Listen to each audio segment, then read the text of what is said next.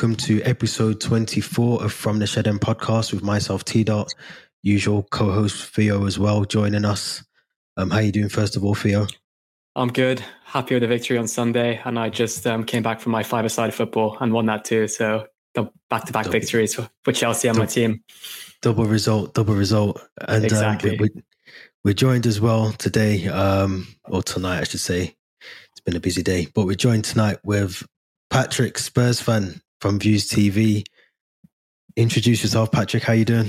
Yes, what's happening, people? It's your boy Patrick Tyrant, aka Young Swaggy Daniels. When you see the T, you see the P. When you see the P, that represents T. Let's go. yeah, I wish. I wish Spurs, you, Spurs should have had that enthusiasm energy. in the second half. I know, I know, I know. oh, um, no, it's good. It's good to have you on as always. Obviously, you know, appreciate you jumping on and and discussing things. I know. I think we spoke about you coming on before the Spurs game. I think. Yeah. So yeah. I appreciate that you didn't back out. You still came here, and, and, you're doing this. So no, I appreciate it because you know some people they'd um, you know they'd make yeah, other arrangements. Exactly. That, like I said, um, funny enough, on our views post that we put out today, we had uh, my guy Dash, who's an Arsenal fan, and he was yeah. giving it to me on um Sunday night, and I said, listen. I've got to hold my corner in it. When you guys lose or whenever teams lose, I'm giving it to them. So when our team loses, I still got to, yeah, I'm not gonna like go ducking and dodging and ducking and diving and stuff. I'm still going to be here regardless. At the moment, Tottenham ain't really giving me much ammunition or, you know, they're not really helping me out. But boy, what can I say? What can I say? We'll get into it, I guess, and we'll, we'll touch on everything. Yeah. But... yeah.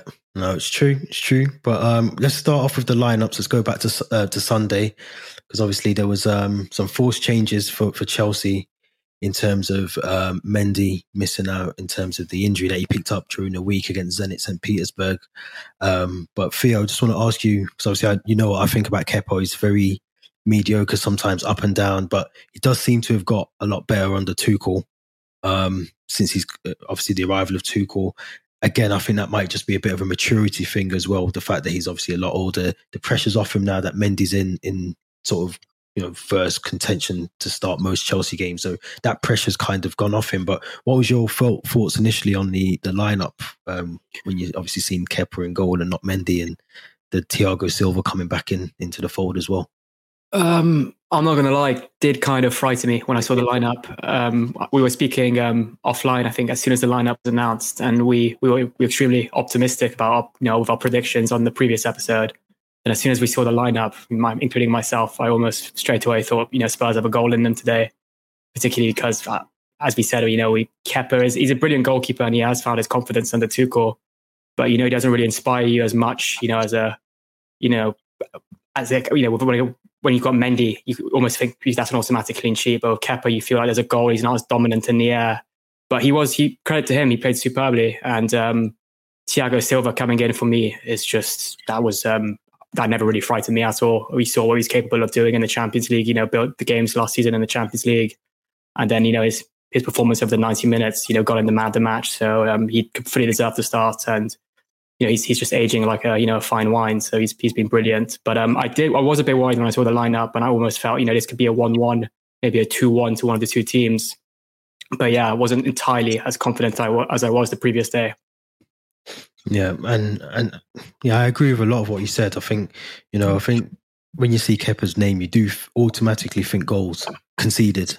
You think you know he's going to probably let in a, a goal, but I, I, think he's again. I think he's matured. I think he's he's been taken out the limelight, which has really helped. But um, yeah, Patrick, I wanted to ask you as well because obviously it was a um, you know, obviously the lineup that you had out against um, in, in the midweek game um, in Croatia, yeah. coming back, having two days kind of less than we did in terms of the fact we played on the Tuesday.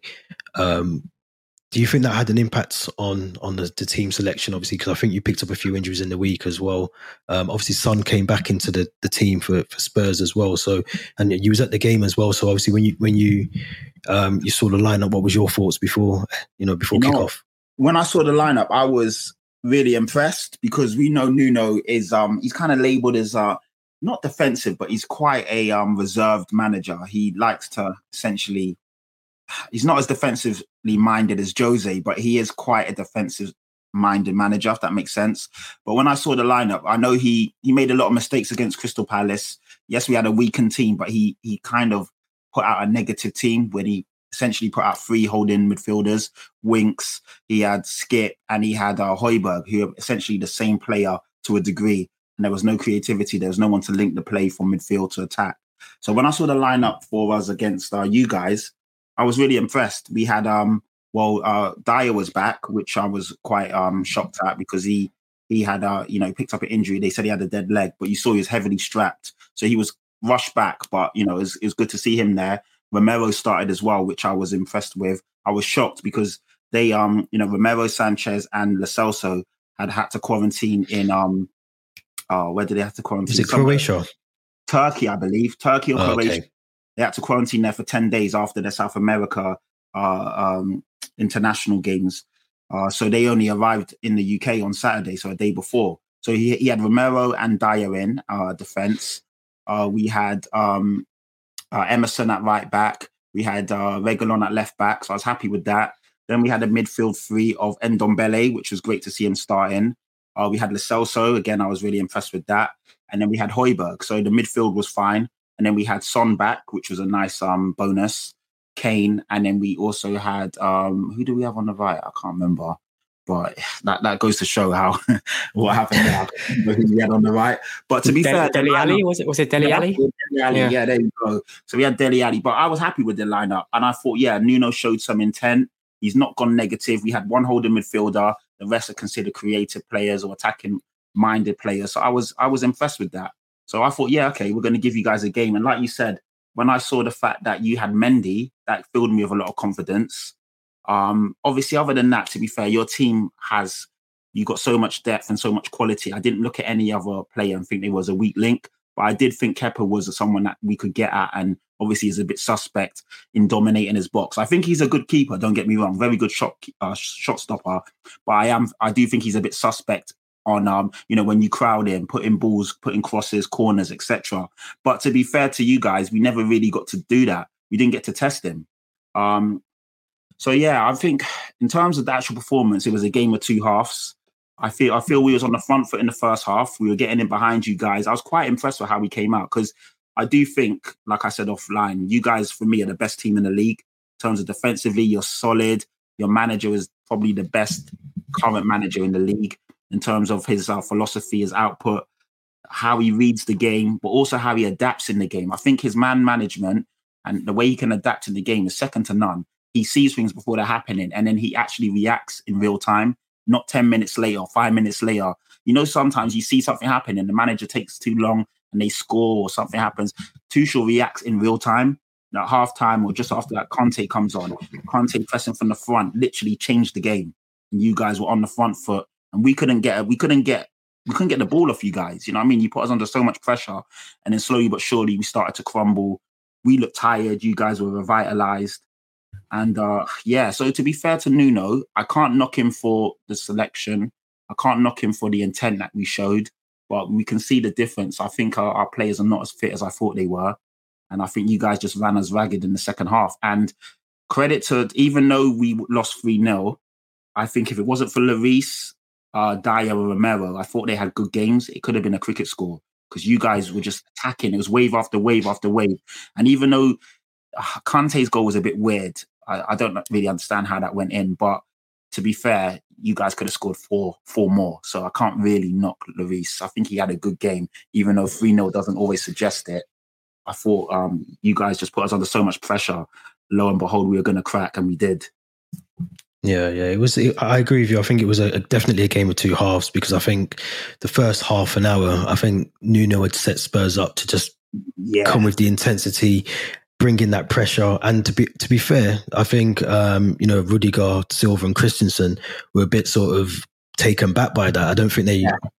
were prepared for that. that. Yeah, yeah, yeah, I don't think so. I think it was um, I think it was a, shock to the system uh, in some ways as well. But um, Theo, I just wanted to ask because I think obviously the way that Tottenham started the game with that intensity, um, and like Patrick just mentioned in in, in terms of um, the first half probably not being the best for Chelsea.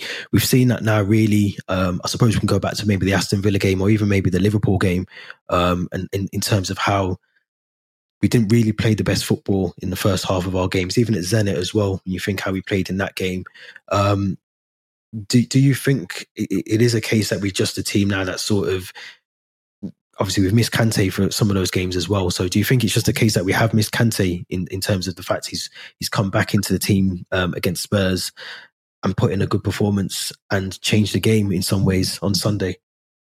I definitely do think you know bringing Kante on adds that kind of extra bit of you know defensive, you know winning balls, you know intercepting those passes, and maybe when you do have a partnership in midfield of Jorginho and Kovacic, there is a bit of maybe a defensive fragility, which means that the back three of Silva, Christensen, and and Rudiger have more to do. And as a Chelsea fan, it was a bit of an uncomfortable 45 minutes to watch that first half. I do remember there was a chance thing with Reguilon could have easily squared it uh, maybe to a, a Kane or, or Son. And um, Rudiger did quite well to block it, but it was straight at him. So, you know, a bit more pace on that ball and it could have easily, you know, been 1 0 to Spurs. I think I was remember thinking in this, you know, at half time, this is going to be quite an uncomfortable second half if, you know, Spurs come back out that same intensity.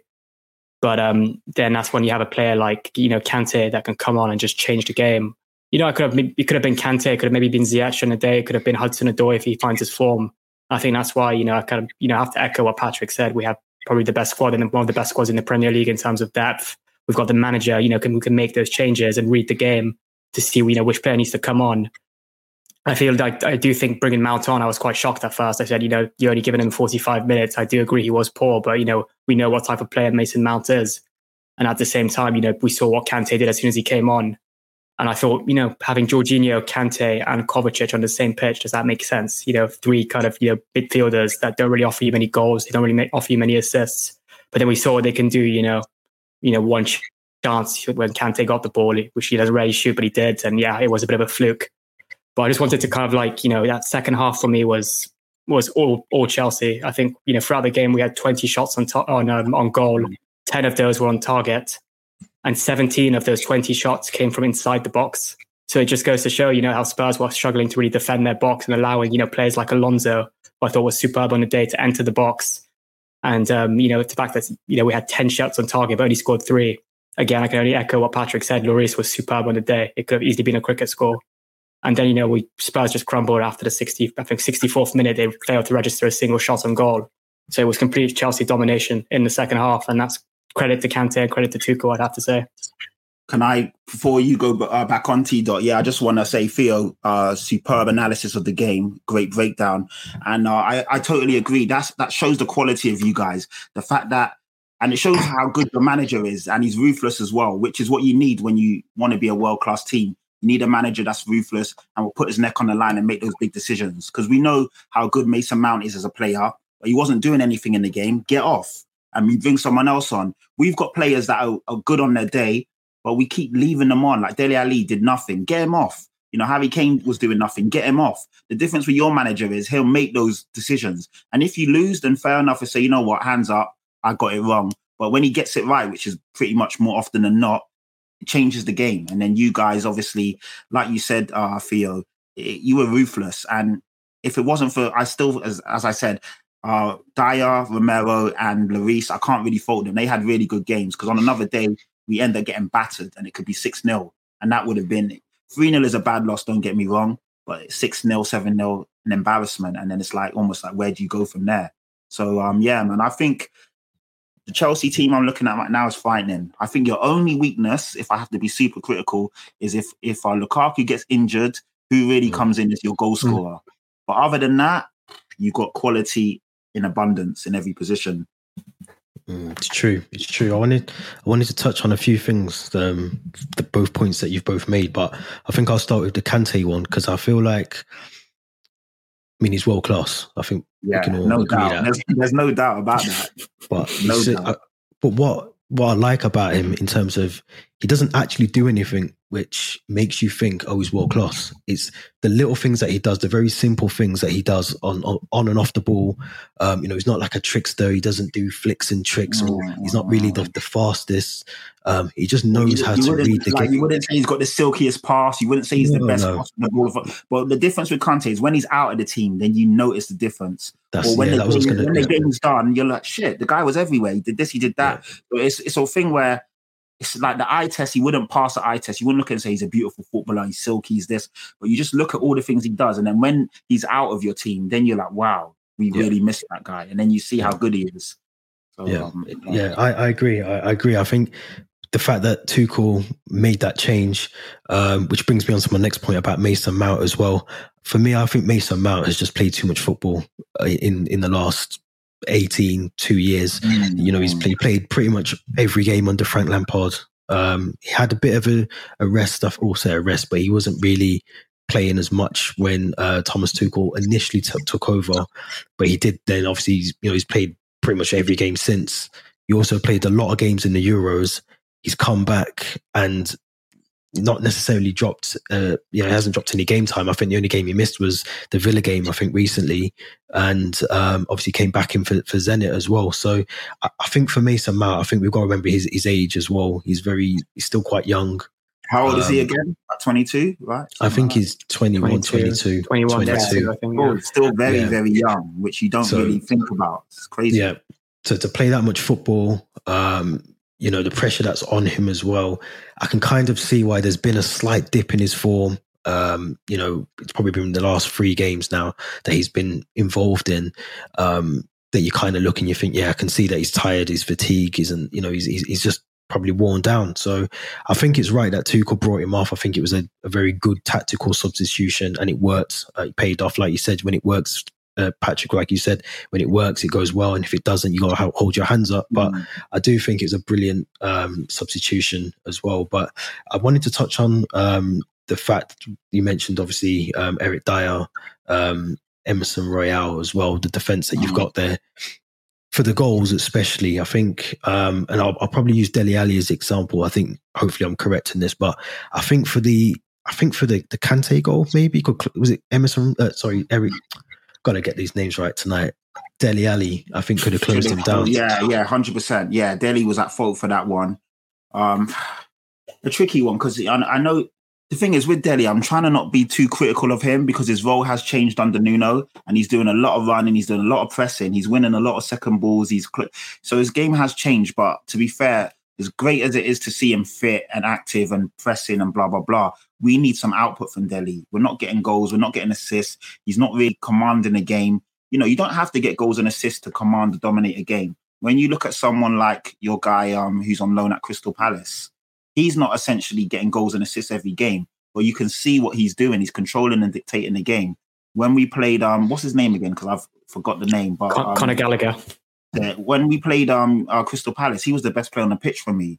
And it's not like he was outstanding with the output, but he was dominating, dictating, getting the ball, making things happen. I'm not really seeing that from Dele. He had the ball quite a few times in advanced positions in the first half.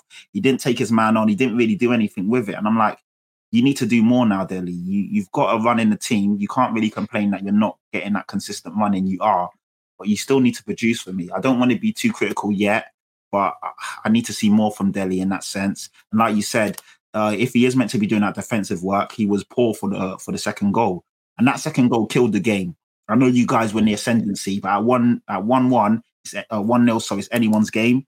Two 0 after that we were flat, and even at two 0 I was thinking, okay, Sp- Spurs, show some, show some, so uh, show some fight, show some bottle, get the sec- get this goal, get the next goal, and then we see where where it goes. Two one, anything can happen. The game's in the balance, but we never looked like scoring, and you guys obviously just did what you did, and game was over.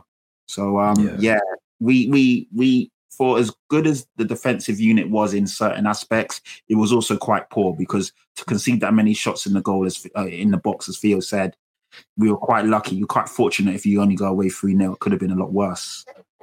Yeah, I think I think five five of those shots on target were in the first ten minutes of the second half, or even less. So it shows- slaughtered. we got Yeah, slaughtered. it, it shows the intensity that Tuchel wanted. He obviously took you know took the boys in at half time and Yeah. said, you know, book your ideas up. But um, an interesting um, sort of thing that's came out of that game for you is the fact that people are saying that um, Timo Werner is probably more preferred now as a winger rather than an out and out sort of striker, which we tried to use him um, in some parts of last season. And he did come on, he did play very well. The link up play between him and Lukaku was really good.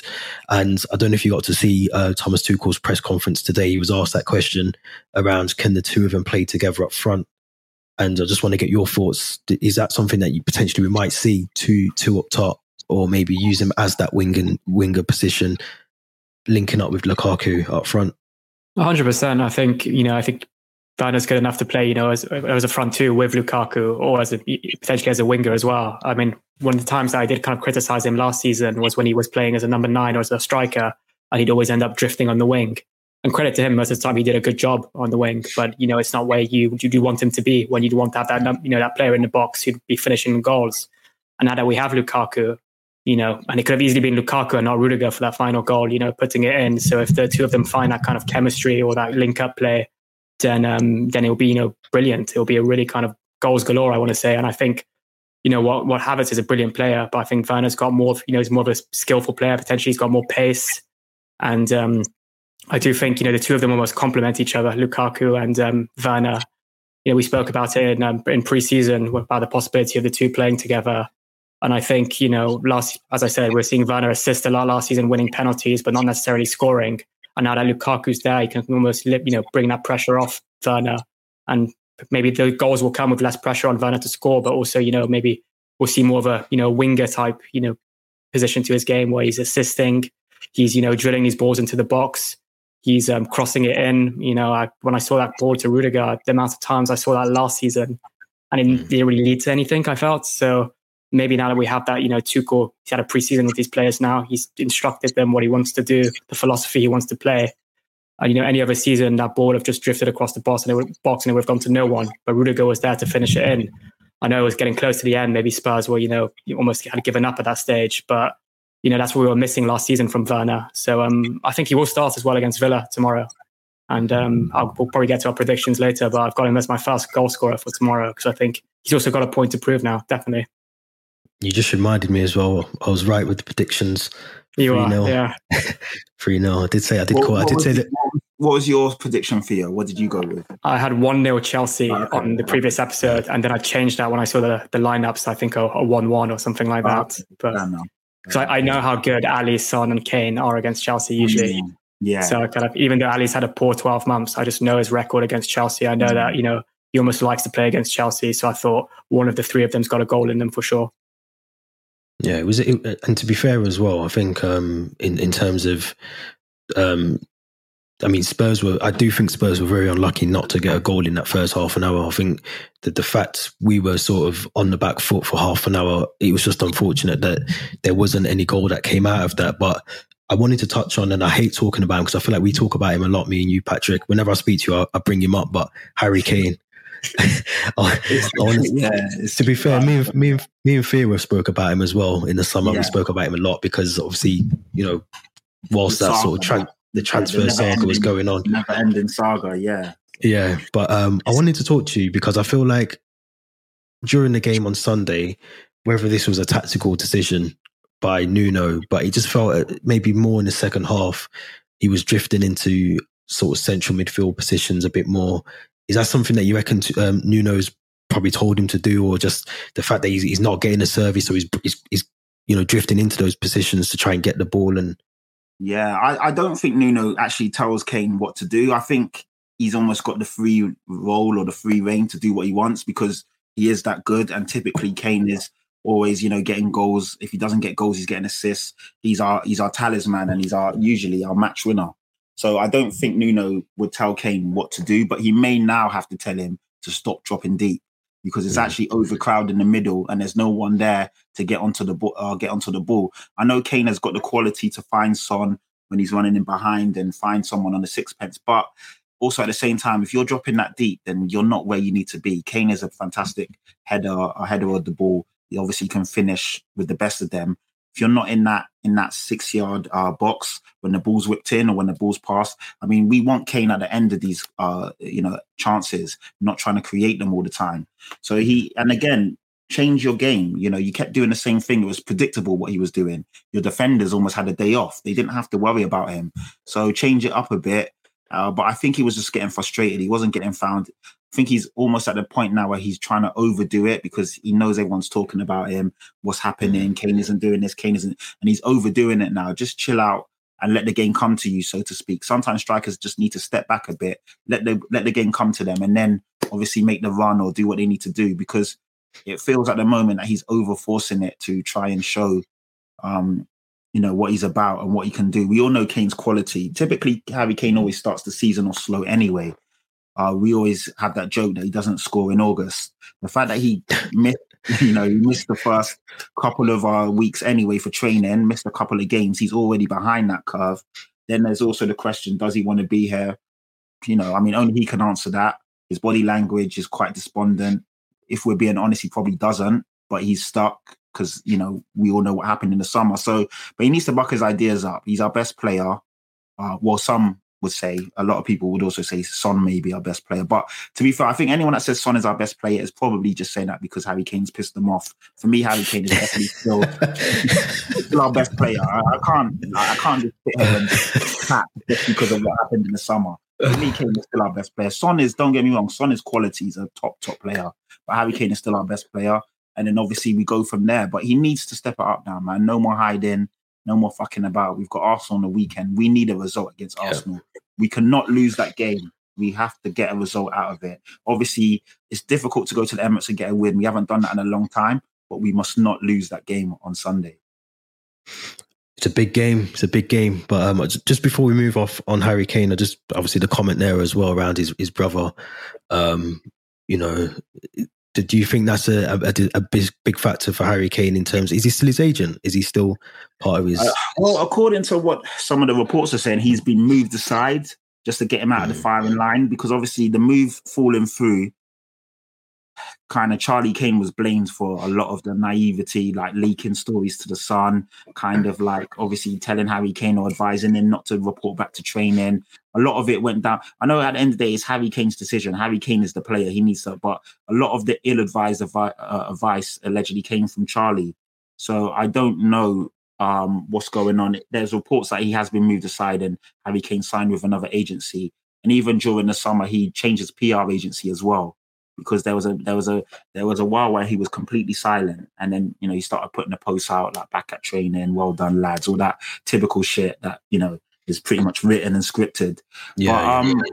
yeah, I don't know at the moment what's going on. It's gone quite quiet on that front. Um, I don't know. You know when it said um another player who lets his brother do the talking, who was uh, shoot the defense referring to? Who was the other player you guys were talking about? Um, you know, uh, Theo, from your last comment, uh, before this one. No, the one before that, where it says another player. Obviously, they're talking. Yeah, so they're talking about Harry Kane, obviously. But when it says another player, were you guys referring to other players in another pod, or is it just that comment is off the back of what? Do you get what I mean? Um, does it make sense what I'm saying? Is he referring yeah, yeah, to yeah. that you guys were talking about in the previous pod, or is he just? No, no, I'm I'm not 100 percent sure. Okay. But, um, but yeah, no, that, that's interesting. I, I mean, it's like you said, you know, I think he's he's got to. He's there. He's a Chelsea. He's not a Chelsea. He's a Spurs Spurs player. He's under contract. He's being paid every single week.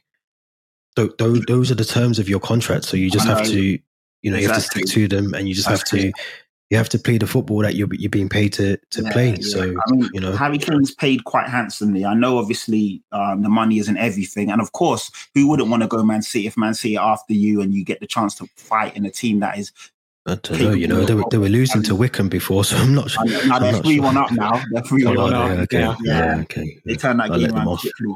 But the thing is, for Harry Kane, which I still don't understand what Man City were playing at, they really needed a striker and they really want Harry Kane. They would have put the money up. We all know they've got the money.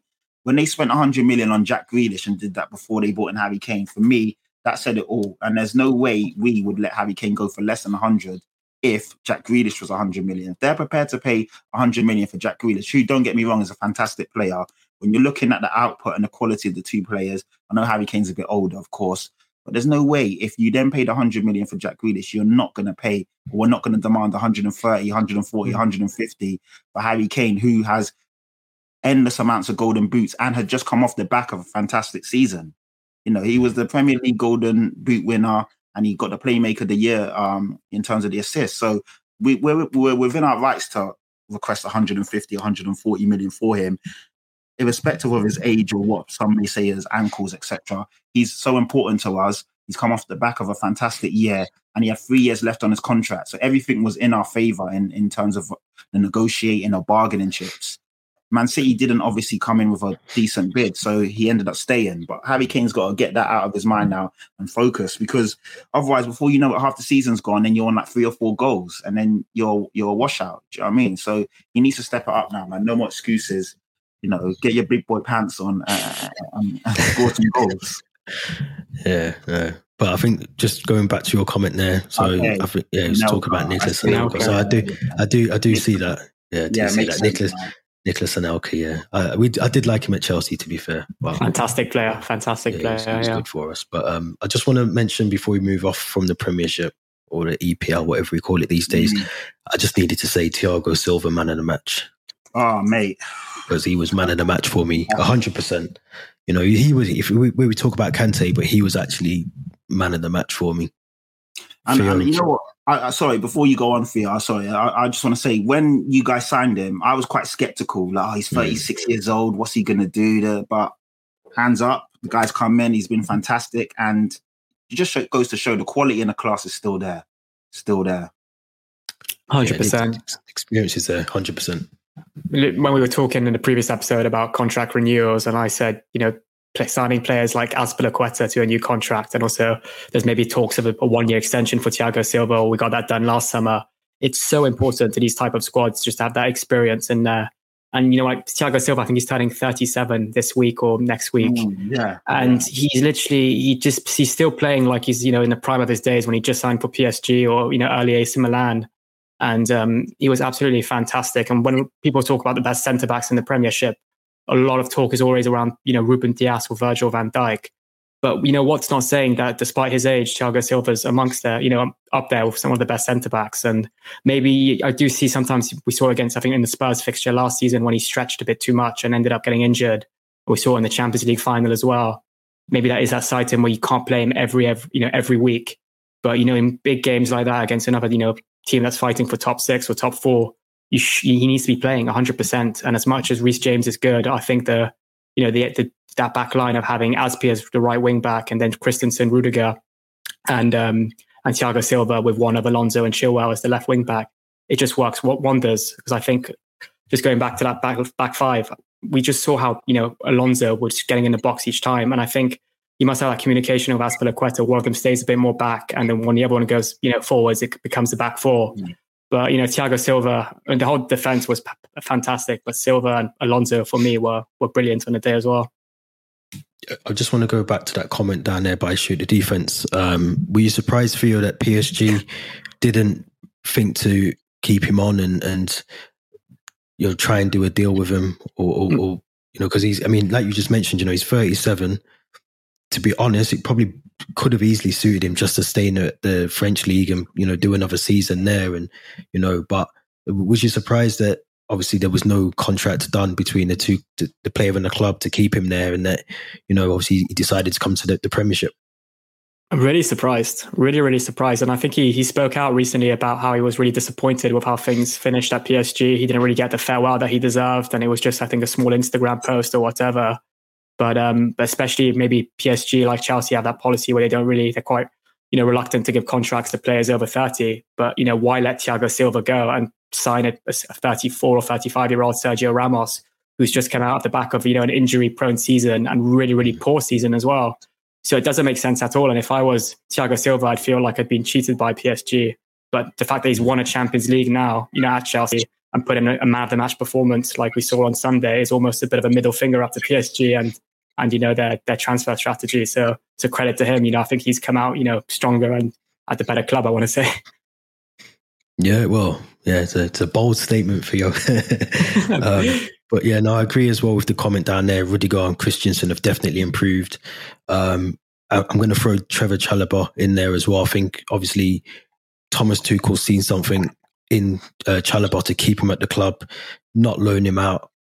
We've obviously tried to get the Koundé deal done before the window shut as well, but I think that's obviously a factor why Chalobah stayed. But I just think in terms of keeping him around the club, and um, you know, I was saying to someone yesterday, even if we do lose Thiago Silva and he's not, you know, he's not able to play, we don't extend his contract, and he decides to hang his boots up, which is an option it'd be brilliant to keep him around the club for just maybe another year or so, just to give that experience to someone like a Trevor Chalobah, Malang Sarr, if we keep him as well, whoever else we bring in in, in that sort of central defence position. But um, yeah, it's, you know, from a Chelsea perspective, you know, it's definitely um, full steam ahead at the moment. But Patrick, I just wanted to ask in terms of Spurs because obviously, um, you know, Thursday nights playing on a Sunday, that kind of catch up thing, yeah, um, yeah. it's never easy. It's never easy for any club, and we've been there, you know, as Chelsea fans as well. But what what do you think realistically for Nuno Spurs this season? Um, we have yeah. to. Ideally, we need to win uh, Europa Conference League. We're in there. We're one of the favourites. You'd typically say it'd be between us and Roma as the mm. early favourites. Obviously, that can change. I don't know because it's a brand new competition. I'm not sure what happens. Did a third place Europa League teams drop in? I don't know how it works. I, I'm not sure what happens in that sense. But either way, Tottenham should be one of the best teams in there. We have to go for it. Um, we can't turn our nose up at silverware. I know, you know, it's a new competition, and typically you don't want to be in there. But I'd rather be in there than not be in Europe. And yeah, we need to win it. We need to win it. It's you, are right though, uh, Theo, uh, is in T dot. Uh, that Thursday, Sunday schedule is horrible, especially when the big teams play on Saturday because you're playing catch up already. So it's a it's a horrible fixture uh, rotation or cycle, but it is what it is. We're in there because you know that's where we finish. That's where we deserve to be. Uh, but in terms of that, so ideally you want to win that. Um, obviously, if you can go on a good cup run, fantastic. But the aim for us to, is to get back into that top six. It's going to be difficult now because there's a lot of good teams. You've got your Leicesters, you've got your West Hams, obviously Arsenal. I don't know where they'll be, but they'll be fighting for that as well. So there's a lot of teams fighting. They're 13th at the moment, so let's hope they stay there. Over the course of a season, they should be, if they're serious, they should be fighting for top six as well. But for me, the top four is set. I definitely think, you know, it's almost like a four horse race for the title at the moment. I do think Chelsea and Man City are the, are the stronger teams, but Man United, with all their quality that they've added, should be up there. And obviously, Liverpool, uh, if they stay fit, they're definitely within a shout. We all know how good they are on their day. Uh, so the top four, in my opinion, is those four teams, and then you've got your Leicesters, your West Hams, your Tottenhams. They'll be fighting for those other two spots to get into the top six. Obviously, whoever then finishes out that is seventh typically Arsenal will be there as well. So already the league's already packed. So it's going to be hard to get into those top six places as it is. But um, yeah, Tottenham should be aiming for top six and to win the uh, Conference League. That's what I would say is a decent season. I'd have to agree. And Theo, what did you reckon? That's that's a, a realistic um, you know, progress, obviously from from last season for, for Spurs. Very, very realistic. I felt um, you know, they did very well to keep Harry Kane. And as as Patrick said, if he re- rediscovers his form, there's nothing that says they can't, you know, break into that top six and challenge for the Conference League. And I think the two kind of favourites for that Conference League are definitely Roma and Tottenham, just based mm. on the quality of players they have. You know, Mourinho, Nuno, probably the two best managers in the in that in the Conference League as well. And um, just for you know going back to Chelsea, I just found it remarkable how it's Chelsea, Liverpool have always had identical stats. They, every single one of their results has been the exact same one. Yeah, but crazy. then you look at yeah, you look at Chelsea. I feel like the opposition we've played has been has been a better quality. Yeah, so that maybe favors us there. But um, I think we're exactly the same goal difference every single time. You know, when we beat Crystal Palace three 0 they beat Norwich three 0 you know, we beat um, Tottenham this weekend 3 0. They beat, um, was it Crystal Palace 3 0? So it's just like matching each other's results. But um, but yeah, I think um, you know the top the teams that are in the top four. I don't, I don't know if Brighton still sit there at the moment. I think they're but, fourth um, or fifth. Yeah, I think fourth. it's the, both the, both the Manchester clubs, Chelsea and um, and uh, mm-hmm. and Liverpool. I think is one of those four. Hundred percent. My, my only my only sort of not worry because I don't really care about Liverpool this much, but I suppose my only thing for Liverpool is obviously we've still got a factor in the African Cup of Nations. Yeah. When Salah will leave, Mane will leave. Mm. Um, I don't think, Keita, I don't think, yeah. I don't think plays for his um, he doesn't they play don't have the But depth as well of you guys. Like Chelsea and Liverpool, um, Chelsea, Chelsea and Man City have good depth. If you get a couple of injuries, you're more than capable to cover those positions. Other than, like I said, Lukaku. But even if you if Lukaku gets injured, touch wood for you guys, you still got the quality to play a false nine, have Werner, have Havertz, have Ziyech. You can mix and match. Do you know what I mean? If Liverpool get an injury to a Salah or a Mane or even a Van Dijk, they're kind of they're in big it's trouble. Divock Origi. Yeah. Or- or even Alisson, even Alisson. We saw last Yeah, season yeah, when yeah. Alisson was Alisson's a big injured. Yeah, Yeah. there you go. They don't have the depth that you guys have, and I think over the course of a season, especially them trying to challenge on all fronts, that will hit. That will hurt them. Um, you guys are, uh, have obviously because to be fair, Klopp's a world class manager, Tuchel's a world class manager, Guardiola's a world class manager. And Man, Man United, their problem is they, they don't have a good. Well, Ole is a good manager. He is a good manager to get a- them. I think he's a good man manager as Yeah. well, isn't he? I think his man management's good. finished third and second. He kind of steadied the ship. He's got them back into those, you know, solidified Champions League spots. But when you look at him compared to the other guys we're mentioning, there's no there's no comparison. And I think that's where Man United fall short. The manager. Give, They've- give, they've give got- Antonio Conte this United squad, and I think you'll Oh, win you the mate. league. Yeah, mate. That's I think he'll, I think he'll be waiting for the City job the way Pep's talking so? at the moment. I think he's. I Mm. think Pep's had enough at City. If I'm honest, I think if Mm. I think the Champions League really really dented um, their plans last season. I think they were they were banking on that. I think Yeah. a lot. Pep and- and that's- it. That that no DM in the Champions League final. That that was criminal. I just don't understand. Like you know, that's the thing with Pep. I know, like I was saying about big managers make big decisions, but sometimes Pep overthinks it. There was no need to do that. Uh, Hmm. In a one It's exactly exactly what we said about Pep in the Champions League final. He overthought that, that Yeah. starting eleven. I think Bernardo Silva as a centre mid. It just didn't make sense. odd. But I hope I hope he does it again on Saturday. I hope he does it again Yeah, on Saturday. Well, they've got loads of injuries, haven't they? So I think as long as they keep their their injuries piled up, we should be okay. But um, Who's, um, who's at home on Saturday? Is it you guys? Chelsea. Chelsea, Chelsea, it's an wow, early yeah, kickoff. okay. uh, early Okay. kickoff. So we, we- I mean, we should be confident. I think Mendy Yeah, should be back as well, You should be um, which is going to which is going to move me over to tomorrow's games for both of us. Obviously, EFL Cup's taking place in the week. Mm. Um, Patrick, I'll start with with you. Wolverhampton. What are your thoughts? Is this a t- is this a time to rest some players before the North London derby on on, on yeah, the weekend? he, he's definitely going to have to rest players, no doubt. The Arsenal game at, at, at the moment, it's it's a bit annoying because Wolves are a tough team. I mean, even we beat them in the league 1 0, but they gave us a torrid time and we were quite lucky to come away not conceding. I don't know how we didn't concede. Traore one on one with Lloris should have slotted that anywhere, left, right, even lift it. You know, they're back in the game. Uh, so we got lucky with that one. Going again away to them again, I'm sure they'll probably go strong in that game. Um, we have to rest players. We can't have Kane, Son, you know, uh, Dele out, all of these guys. I know one, a, a few will play, but we have, we definitely have one eye on the North London derby. So it will be the second string. I don't know. I mean, depending, that's going to be a tough one, man. I think, I hate to say it, I probably think Wolves will, will get a result tomorrow. Um, because we will have all eyes on the North London derby, and we need to uh, we need to solidify our league form and kind of bounce back. We've lost two on a spin now, two three nilers in a row. We need a result on Sunday, so I think that's where we'll be looking at. Yeah, it's a it's a massive game, and I think you, in a, in a, as mad as it sounds, I think you can kind of sacrifice playing in the League Cup. You know, like I mentioned before, playing on Thursday nights and then catching up in the, the league on a Sunday. Yeah. I, I feel like you can probably sacrifice, as mad as it sounds, because it's a trophy and, and that's what you play for. You win, you It's want to win trophies, It- but it's the timing of it. The timing of it, considering we've just come off the back of two, you know, back to back three 0 defeats, uh, and we've also then got Arsenal on the weekend on Sunday. The timing of this fixture is really bad for us in terms of what's Yeah. happened in our results. So I think you're right, uh, T. Dot. We have to kind of sacrifice it. It sounds annoying to say because it's a it's a it's a competition. It's early days. You want to win as you know. You want to challenge it on on all fronts. But with the squad we have right now, we've kind of also got to be smart. And and the Arsenal game is 100 percent more important right now. I, I couldn't agree more. Couldn't agree more. Um, Theo, I'm going to throw it over to you because we've got a big game coming up tomorrow against Aston Villa.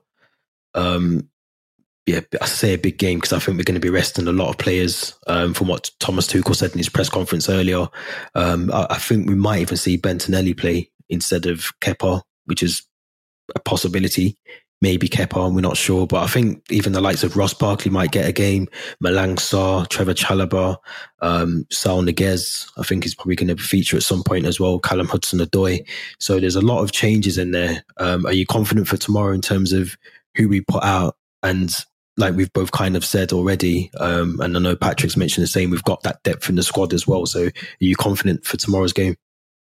Uh, I'm confident we'll get a result. I'm not confident that we'll play like we did um, on Sunday against Spurs in that second half. I do think, you know, you, you, listed about six or seven players there that are quality players, but they're not your Kovacic's, your Kantes, your Thiago Silvas. So I think there'll be a bit of defensive fragility that will allow maybe Aston Villa to score a goal or maybe two. Um, so I don't think we'll be getting that clean sheet um, tomorrow. But at the same time, you know, I think Ruben will get some minutes. Um, I think yeah. Um, Ruben and Saul Niguez are the two players that Tuchel said um, will feature tomorrow. You know, and I think Saul had a rough 45 minutes in the league against um, against Aston Villa, but now that he's trained with all those first team players, you know, after the international break, I think you know he's probably found his feet, and I, I think he'll have a decent game tomorrow. But I think we, will win. I think it will be very very cagey. I think it could even do it be an. I think there's no more um, second legs in this. There's straight extra time or penalties even. So I think there's a possibility it could go to extra time, which is why you know you need that depth in the squad um, if it does go. So you don't um, you don't have those players that will be playing on a Saturday or Sunday. You want them rested. But um, but no, I'm expecting a tough game, and I think Aston Villa, you know, realistically, that's probably their best shot of winning a trophy this season. So maybe they might take it more seriously than us, and they might even play Martinez, you know, who's their their, their best um, goalkeeper, and um, I'm hoping they played that Jed Steer guy again, who played in the league against us. Because yeah, he, he, looked he, the best, was he? Yeah, I think if he plays, I think we'll definitely uh, score a few. But um, if Martinez plays, if Mings plays, if Buendia plays, then it might be a tricky game for us. Uh, so I'm just looking before I, uh, Aston Villa got Man United away on Saturday, but they yeah, also have to have one that. eye on that. Mm. To be fair, that's in your favour. So they've got a tough game on the weekend, so they can't really go full tilt yeah. either. So that's that's also quite a key factor for you guys, which will yeah, play into yeah. your hands. We've got yeah. we've got the depth to compete in, a, in both games. yeah. I still think even going forward, I think when we, you know, I'm, I'm pretty sure Lukaku is going to be rested. So you're looking at maybe a Timo Werner or, um, you know, Havertz playing in that role. But I, I do think even, and I, I, not even to sound cocky, but I think when I go into games now, when I'm watching Chelsea, I do expect to win and mm. and um, I haven't had that feeling for it. Even on Sunday, and and again before against Aston Villa, even against Liverpool, I did think we were going to win. I don't think I've predicted a, a nil, a, a draw or a one nil to the other team. I've always gone into it with the ambition that we're going to win, and I, I feel the same against Aston Villa. I think even if we was to put out uh, you know, rest Reece James and put Hudson-Odoi at right wing back or play Ben Chilwell instead of Alonso like you mentioned, um, Ruben Loftus Cheek or Saul Niguez in, in midfield as well. I think they're quality players. They've got enough quality to to beat Aston Villa with ease, and and that's not a disrespect to Aston Villa because they've got. I mean, Leon Bailey came on. done something crazy and then went, walked off. So I mean, they've got players that can change games. That's not a doubt. You know that they've definitely got the players there. Um, Ollie Watkins is another player that I like as well, along with um, Danny Ings. But like you've just mentioned, Patrick, that's a big game for them to be. Yeah, you know, one eye on that as well for Saturday. I think the only thing for me is the fact that you know we, and I don't want to sound like Klopp, but we are the early kickoff on Saturday. We're playing on Wednesday night, so it is a bit, you know, um, tight, tight. Yeah, he's definitely got to rest some players. Yeah. Um, I'm glad, obviously, Mendy's not even featuring because I think he's done the right thing. If he's not fully fit, then don't have him even on the bench. Just play Kepa, have Ben um, Bettinelli on the bench again, and, and, and just leave it at that. But I, I think we're going to beat them. I'm I'm I'm going to do my prediction now because we're going to wrap up soon. So I'm just going to do it and say four 0 I'm just going to say oh, 4 0. Wow. wow. I'm going to say 4 0. Wow. Okay, a lot more optimistic, optimistic than me. I'm, I'm going to yeah. say two one Chelsea. I think we'll, we will concede our first, uh, our second goal of the season. I think. Patrick, I want to hear your views on um, on your game or my game. No, your game, your game. Well, both actually. You can you can I do both. Guys, do yeah, both. I think you guys will win two, one, or three. The thing is, you guys have got so many good players, but the fact, like you said, after you, they haven't really the second string probably haven't played together yeah. as a unit. So that will also play into, you know, that will be a factor. And as the competition goes on, they play more and they gel and, you know, they'll start finding their feet. So early doors, Aston Villa will probably have a more of a solid or set team. I'll probably say two one Chelsea. Uh, and our game, I think we'll lose two one, which I hate to say. Wow. Okay. Yeah, I I just think Nuno will make a lot of changes. We'll definitely have one eye on um Sunday, and uh, he'll probably sacrifice tomorrow for you know. Is, is it is it home or away for, for Tottenham? Uh, we're away. We're away to Wolves. Mm. away, yeah, we're away to Wolves and away to um, Arsenal. So tricky, tricky fixtures, man. Mm. Tricky fixtures. To be honest, I'm going to be supporting Spurs against Arsenal. Yeah, oh, I, I, need I need a Spurs win. I do need a Spurs win because our Arsenal fans really do like to. Ah, um... Oh, they're, they're, the worst fan base ever. I, I, I mean, a lot of my friends are Arsenal fans, and we go at it all day long. And I'm just like, you guys are just not humble for where you are right yeah. now. Back to back eight finishes. You've only won two games, but they just talk and talk, and, and uh, it fucking jars me. So yeah, we, we just, as long as we don't get beat, I'm okay. Um, yeah. If we get beat, oh my god, I'm never mm. going to hit the end of it. So yeah, it's going to be interesting. I'll, I'll, try and avoid messaging if you uh if you lose, but if you win, so good. You, but if but if you win, now. yeah, I'll tu- I'll, tu- I'll tune into views anyway. You know, every Sunday yeah, yeah, I'll be tuned in. But um, but yeah, so yeah, it's been it's been obviously a good episode. Um, thank you again, Patrick, for coming on. Oh, as as I'm on here, do you, are you guys? Where do you guys think? What? Because this is a question I always ask the Chelsea boys. Because for me, I feel you guys are superb right now. You're in fantastic form. You probably got the most informed manager. I don't know if he's the best manager, but he's the most informed manager. Your squad's fantastic. Are you guys confident you'll win the league this year, or are you being a bit reserved at the moment? Wait, if you if you're listening on Spotify, we're both nodding very, you know, enthusiastically. Yeah, yeah. No, that's great, man. That's great. Yeah. I love to see it. I love to see it because um, I, I, think I think you guys are the best team personally right now. The only thing you mentioned earlier, which I definitely agree with, is if we was to lose Lukaku yeah. in a, a, very sort of you know yeah. six month kind of injury, a Van Dijk injury. Yeah, exactly. Three, not even six months, because that's kind of almost unheard of. But if he has like a three month injury, those can can mm. happen. Then I think mm. you're in trouble. Uh, but if not, you're fine, man. You're fine. Yeah, but I'm confident. I'm confident. I've said it on here before. Um, you know, May, I'm going to be here, sitting here, big bottle of champagne, drinking it, celebrating. Music in the background, even though we're doing a podcast, it's going to be it's going to be a crazy episode. But um, I'm confident. You know, I'm confident. I think the way we started it. Um, I look at City, um, and yes, they're a brilliant team. Obviously, we know that as well. I look at Liverpool they're a brilliant team, but as we mentioned about the mm. African Cup of Nations, and they might even just pick up a few injuries as well.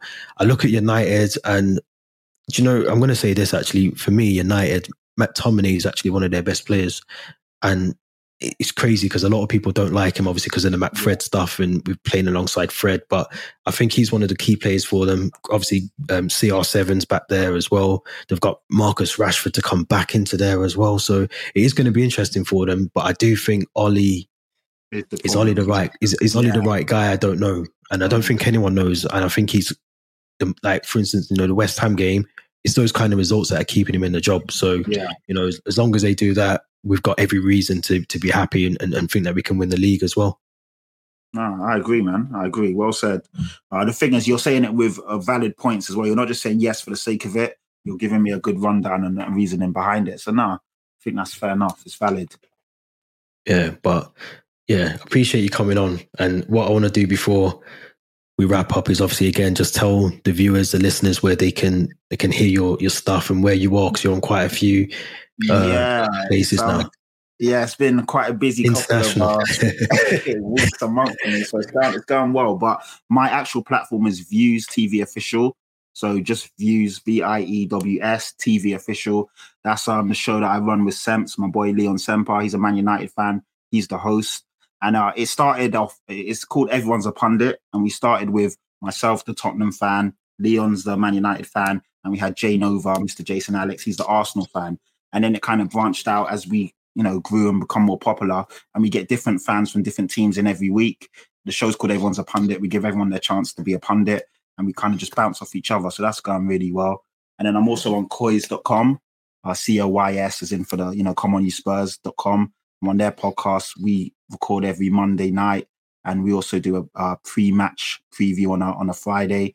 And then I've been featured on quite a few different platforms now, like the Football Terrace and other shows like you guys where you just invite me on. So so yeah, man. I mean, my name, my username is Patrick Tyrant on our Twitter and Instagram. Just follow me, and then you can keep up with all the stuff I'm doing. Yeah, yeah, it's a lot of stuff you're doing because obviously I keep it, try and keep up with it, but it's yeah. uh, you're doing you're doing too much, Patrick. You need to stop. um, but Theo, just let the listeners know where they can find you as well, and um, the, all the stuff that you you know, all the, the work you're doing on Instagram as well. Yeah, so you can follow my Twitter account at Cesky Time. So Cesky spelled the Cesc Fabregas way, but drop us a follow on uh, From the Shed End podcast on um, on Instagram. So it's From the Shed End with underscore between all the the words and I'm going to the Aston Villa game tomorrow and the City game on Saturday. Um, so there'll be a lot of match day content from those games as well. I'm trying to post some reels as well, of just like what it's like to be in a, um, at a Chelsea game at Stamford Bridge. So drop us a follow there and to see all that content.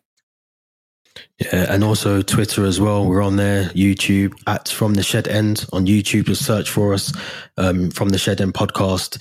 Give us a subscribe, like, comment, agree with me, disagree with Patrick.